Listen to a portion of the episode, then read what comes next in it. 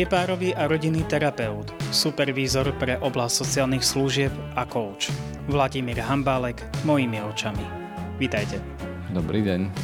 Na úvod som teda spomenul niekoľko činností, ktoré vykonávate, ale vráťme sa teda na začiatok. Vy ste vyštudoval sociálnu prácu. Prečo ste si vybrali práve toto odvetvie?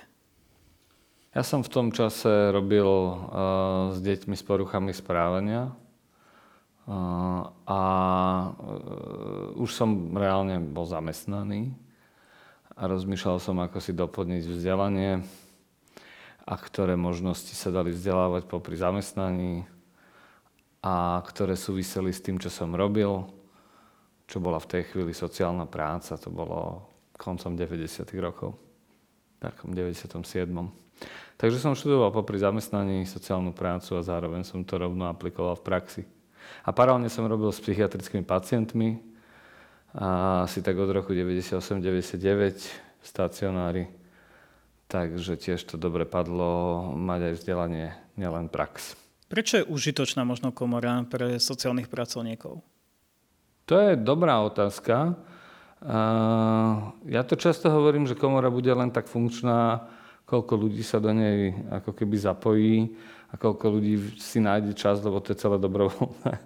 Takže koľko ľudí si popri všetkých svojich povinnostiach nájde čas na to, aby sa venovalo tej, tej činnosti. To je tak, ako keby ste sa spýtali lekára, že prečo je dobrá komora pre lekára lekárska, alebo psychologa pre psychológov, alebo architekta pre architektov. Všetci majú komory. Jednak je to asi uh, taký ako keby priestor, kde sa môžu kde sa môže uh, ako rozprávať o kvalite tej profesie, to, čo ako robí, môže sa tá profesia profesionalizovať, to je taká jedna línia. Čiže ľudia, ktorí sú v praxi, majú komunitu, ktorá vytvára priestor na takú lepšiu profesionalizáciu, to je taký jeden, jeden význam, ktorý vidím v komore. No a samozrejme aj taká tá statusová alebo kvázi politická rovina, to znamená, že ak sú v komore ľudia, ktorí sa venujú tomu, aby sa tá profesia nielen profesionalizovala, ale zlepšovala, ale aj aby mala svoje miesto v spoločnosti.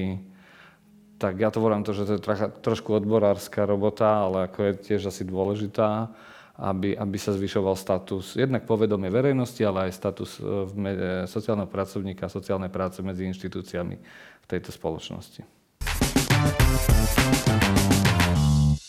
Aj táto relácia je trošku zameraná na propagáciu sociálnej práce a trošku tá osveta v tejto oblasti dosť chýba. Ako vidíte vy sociálnu prácu teraz oproti tomu, ako bola možno v minulosti, keď ste študovali tých 90. rokoch? Ja si myslím, že veľa úspešných projektov, ktoré sú v spoločnosti videné ako úspešné, napríklad v treťom sektore, vzniklo práve v 90. rokoch. A moja skúsenosť napríklad, že mnohí moji spolužiaci, spolužiačky, alebo teda tá, tá, tá peer komunita založili mnohé e, občianské združenia, ktoré sú značkou doteraz, napríklad Návrat, alebo e, v rôzne združenia, ktoré sa volajú Harm Reduction, práci streetworku na ulici. Ale je to globálne na Slovensku, myslím si, že, e, že sa našlo mnoho iniciatív v rôznych segmentoch práce s ľuďmi, ktorí sú na okraji spoločnosti. Práve tým akože práve sociálni pracovníci boli tí, ktorí to vlastne iniciovali vznik takých združení alebo, alebo aktivít pre klientov. Takže v tých 90. rokoch to bolo také ako keby spontánne, eh, hodne, hodne vlastne vykrývala sociálna práca to, čo nevykrývali iné pomáhajúce profesie. Myslím, že momentálne je sociálna práca oveľa viac inštitucionalizovanejšia, čiže má svoje formálne rámce či už je to dané tým zákonom o sociálnej práce, alebo aj zákonmi, ktoré definujú, že na niektorých miestach môžu pracovať len sociálni pracovníci. No a to, čo nás čaká, je naozaj ako keby podľa mňa trochu sa pozrieť na to, že ktoré tie veci sú naozaj sociálnou prácou, čo špecificky je sociálna práca a, a nie je to niečo iné, čo naozaj si vyžaduje eh, kvalifikovaného sociálneho pracovníka v praxi, ktoré tie činnosti a pracovné pozície lebo je veľa sociálnych pracovníkov, ale nemyslím si, že je toľko sociálnej práce. My máme strašné kvanta ľudí, ktorí to vyštudujú. ale kolegovia mi častokrát hovoria, že keď naozaj už vypíšu, vypíšu pracovnú pozíciu, že hľadám sociálneho pracovníka, tak sa tam nikto neprihlási, alebo len málo ľudí. Čiže otázka je, že ako vlastne posilniť v, tý, v tom inštitucionalizovanom teraz, čo už máme, a aj finančne samozrejme, lebo však to je práca za peniaze, ale aj identitou profesne e, tie pracovné miesta tak, aby boli atraktívne, aby ľudia vedeli, čo majú robiť a aby to bolo jasne ohraničené a jasne definované aj potom pre iné profesie a hlavne pre klientov. Áno, práve v čase, keď som aj ja študoval, nás bolo dosť veľa, ale už to tak nie je, že už ani o to štúdium nie je taký záujem, ako mm-hmm. to bolo bola kedy. Ako by sme možno vedeli podporiť aj tieto, tieto vzdelávacie inštitúcie, prípadne tých ľudí, ktorí by chceli študovať sociálnu prácu alebo mhm. motivovať mm-hmm. ich? Ja mám takú víziu, a asi už nikdy nebude naplnená, Um, a tiež to súvisí s tými, uh, s tými 90-kami. uh, myslím si, že kedysi aj, aj jeden taký koncept bol, že učiť ľudí ako keby tri veci. Že z jednej tretiny to štúdium by malo byť teoretické. To naozaj si myslím, že teória je nie, to tak tuším, Kurt Lewin povedal, že nie je nič dobré pre prax ani nie je nič lepšie ako dobrá teória. Čiže teória, ktorá vám hovorí, že prečo robíte to, čo robíte, tak ako to robíte. Prečo práve takto pracujete a nie inak? O čo sa to opierate? Odkiaľ ide tá dôvera v to, že vy ste hodnotní tým, čo robíte a meníte niečo? Samozrejme, že od klienta, ale okrem toho aj z výskumu.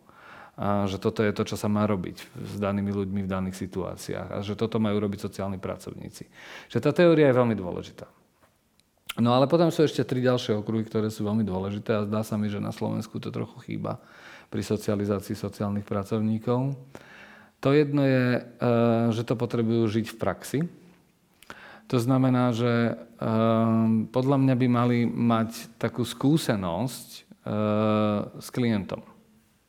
Že ťažko sa učí niečo, čo... Ťažko sa učí niečo, čo nežijete môže to byť potom veľmi abstraktné. Čiže ak sa napríklad snažíte hmm, stať sa sociálnym pracovníkom a nemáte kontakt s realitou, v ktorej klienti sociálnej práce žijú.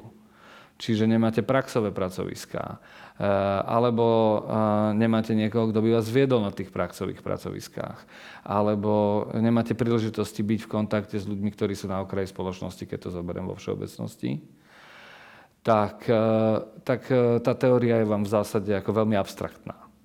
A tretia, tretí rozmer toho, čo si myslím, že by mohlo byť pre sociálnych pracovníkov veľmi dôležité pre ich socializáciu, je mať vlastnú seba skúsenosť. Samozrejme, že v tom profile už dlhodobo existuje tá kolónka, že musíte mať sociálno-psychologický výcvik aj počas vysokej školy, ale tá seba skúsenosť znamená uh, taká cesta k seba poznaniu. Pretože to, čo robí sociálny pracovník, síce, že pozná legislatívne prostredie, že pozná sociálny kontext, ale že tým, tým nástrojom, ktorý pomáha on sám. Práve preto je podľa mňa veľmi dôležité, aby sociálni pracovníci mali jasnú seba skúsenosť, ktorá im hovorí o tom, čo sú moje slepé miesta, čo sú moje hluché miesta, kto som ako človek, prečo pomáham, prečo, prečo ma to niekedy tak nutká byť strašne taký ako keby starostlivý, alebo naopak, kedy už mám dosť. A toto sú veci, ktoré um, by sociálni pracovníci mali mať ako, uh, aj majú, ale teda mali by podľa mňa mať vo veľa väčšej miere uh, ako súčasť toho štúdia. Kombinácia týchto troch vecí by mohla podľa mňa urobiť štúdium sociálnej práce oveľa atraktívnejšie, ako je teraz. Všeobecne je známe, že verejnosť vníma sociálnu prácu istým spôsobom ako keby takú potláčanú. Bude ten čas, kedy sa toto nejako preklopí a naozaj bude sociálna práca medzi tými odbornými... Mm-hmm. No ja si hlavne myslím, že to musia urobiť sociálni pracovníci. Že ja mám pocit e, z niektorých diskusí so sociálnymi pracovníkmi, že sú v takej pozícii naučenej bezmocnosti že nás nikto nemá rád, že nám nikto nerozumie, že my to nemáme zaplatené, že to je vlastne ťažká profesia, ale že vlastne ani tí klienti si to nedocenia a to bož tá spoločnosť. Myslím si, že toto je niečo, čo e, poznajú u svojich klientov. A veľa našich klientov má ten mindset, to nastavenie mysle práve takéto. A mali by to vedieť pomenovať, e, odlišiť od iných profesí, postaviť sa za to, že to klientovi pomáha inak ako tie iné profesie. Mali by vedieť, čím to vlastne pomáhajú, keď pomáhajú. Čiže keď zmocníme samotných sociálnych pracovníkov, a nebudú v tej naučenej bezmocnosti tak ako naši klienti, tak potom je pravdepodobne väčšia šanca, že vytvoríme priestor na to, aby sme mohli byť videní a počutí ako partneri v tých iných, medzi inými pomáhajúcimi profesiami alebo medzi inými ako keby profesiami vo všeobecnosti v rôznych inštitúciách. Na druhej strane si myslím, že je to hodne aj o tom, ako predávame sami seba, čiže ako robíme marketing o tejto profesie, profesii, či už zámerný alebo nezámerný. Eh, čiže napríklad takáto relácia sa mi zdá veľmi zmysluplná, eh, aby ľudia vedeli, eh, že také niečo existuje a že to, že to má zmysel ako keby rozprávať sa o sociálnej práci, o jej špecifikách. A ten marketing by mal byť naozaj ako keby postavený na benefitoch a úžitkoch. Nielen na to, že sme pani Zubatá z Kolia, ktorá príde a zoberie vám dieťa. Čiže vlastne, alebo že aha, to sú tí opatrovatelia No, opatrovatelia majú svoju profesiu, ošetrovatelia majú svoju profesiu. To sú veľmi dôležité e, ako keby identity profesionále v kontexte sociálnych služieb. Zároveň sú ešte aj sociálni pracovníci, ktorí prinášajú niečo iné, špecifické. O tomto by sme mali vedieť rozprávať tak, aby to ľudia pochopili, aby sme to predali, aby oni rozumeli tomu, že aký, akú hodnotu vlastne pre spoločnosť prinášame. Často tu zaznieval aj názor, aj od hostí, ktorí už boli v relácii, že mesta, samozprávy nepodporujú uh-huh. sociálnu prácu alebo celkovo nepodporujú sociálne uh-huh. služby, že je to krajšie, keď sa vybuduje nejaký chodník, nejaká okay. budova, že naozaj investovať do sociálnych služieb je náročné. Uh-huh. Ako to vidíte vy? No, takže tam nie sú voliči.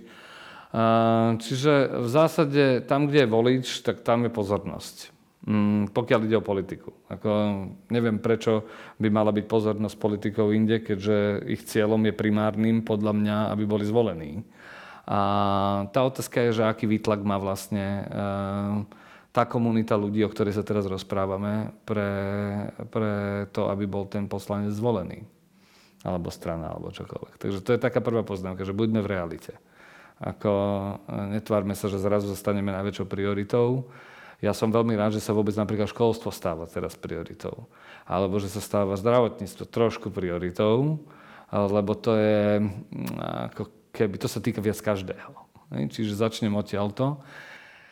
No a e, potom je to tak, že keď hovorím o mestách, tak ako, to sú aj problémy. Ako, veď vlastne my si tým, tým pádom, že posilňujeme sociálnu prácu alebo napríklad komunitnú prácu v mestách, e, tak to nielen, že e, E, vlastne posilňujeme ľudí, aby, aby sme ich tak ako keby umravnili a dobre bolo, ale my vlastne posilňujeme tým pádom hnutie, ktoré môže vyjadrovať nespokojnosť. Takí sociálni pracovníci sú, alebo komunitní pracovníci sú tlmočníci frustrácie, e, prinášajú problémy, ukazujú, že problémy existujú. Nedaj Bože, v tom harm reduction ešte aj vymieňajú tie striekačky, ako keby. To sú všetko veľmi konfliktné témy, nie individuálne konfliktné, spoločensky konfliktné témy.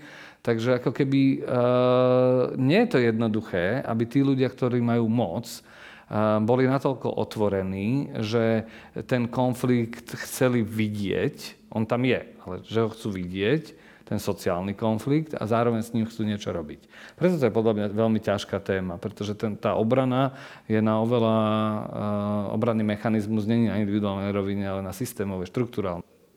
Čiže je jednoduchšie postaviť nejaký chodník, ako teda podporiť nejaký... No jasná, hlavne to vidieť. Akože, ako povedzme si úprimne, sociálnu prácu uh, je vidno z dlhodobého hľadiska si vieme porovnať napríklad dve komunity, s ktorou sa pracuje, s ktorou sa nepracuje a môžeme sa pozrieť na to, aké výsledky sú v komunite, s ktorou sa pracuje a ktoré sa nepracuje. Určite úlohou sociálnych pracovníkov je samozrejme aj ukazovať, že máme evidence, dôkazy, že to, čo robíme, je zmysluplné. Ale teda vrátim sa k myšlienke. Tá evidencia, že sa niečo mení, je samozrejme rýchlejšia pri chodníkoch ako pri marginalizovaných komunitách. Napríklad.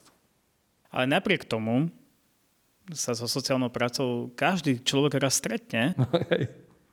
Aj dvakrát. Aj dvakrát a niekedy aj hlavne na, na starosť, keď už budú možno budúci seniory, tak budú musieť byť niekde umiestňovaní a potom aj mladí už budú tlačiť na to, aby som tam svojho detka, babku umiestňoval. Že istým spôsobom by to mala byť taká priorita každého človeka, že... Hej, no, tu ma napadá taká ako vec, že do akej miery vlastne my, do akej miery vlastne sa chceme zaoberať utrpením. Um, lebo to není príjemné. Čiže tým, že napríklad nám ľudia okolo nás umierajú, tak v tom momente máme chuť, e, lebo sú to naši blízky, na ktorých nám záleží, v ideálnom prípade, a máme tú kapacitu, nie každý ju má, sa tomu venovať. A záleží nám v tej chvíli na tom, aby naši blízky dostali dobré služby, napríklad aj dobré sociálne služby. E, je dosť možné, že, že to je len vtedy. A, lebo ostatné veci sa nás netýkajú. Ľudia bez domova sa nás netýkajú, deti, ktoré sú na okraji spoločnosti a robia zlobu, sa nás netýkajú, pretože ich izolujeme, nechceme ich vidieť. Mm, pretože ich je menšina, ako keby preto ich nechceme vidieť, lebo radšej máme e, veci, ktoré nie sú spojené s utrpením. Takže áno, každý to raz, každého to raz stretne, ale je to tak ťažká téma, byť v kontakte s utrpením, že nemáme tendenciu ani chuť sa tomu venovať. Utekáme od toho a na individuálnej rovine, to bož na nejakej štruktúrálnej. Čisto teoreticky je možnosť vôbec do budúcna naozaj, že sa zmení ten, ten myšlienkový pochod ľudí, že naozaj bude ten čas, kedy si povedia, že no tak asi by som mal viac riešiť ako politik, dajme tomu, tú sociálnu oblasť, lebo raz budem tiež dôchodca, raz budem možno potrebovať nejaké sociálne dávky alebo mm-hmm. čokoľvek mm-hmm. iné, mm-hmm. alebo niekto môj blízky.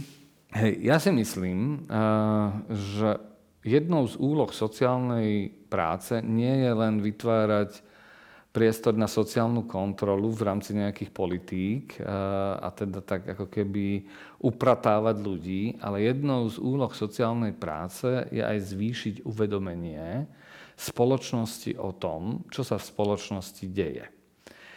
Čiže keď sa pýtate, či to raz bude, raz to bude vtedy, keď e, sa vytvoria iniciatívy a budú posilňované iniciatívy, samotnými napríklad aj sociálni pracovníky, ale nie len, hej.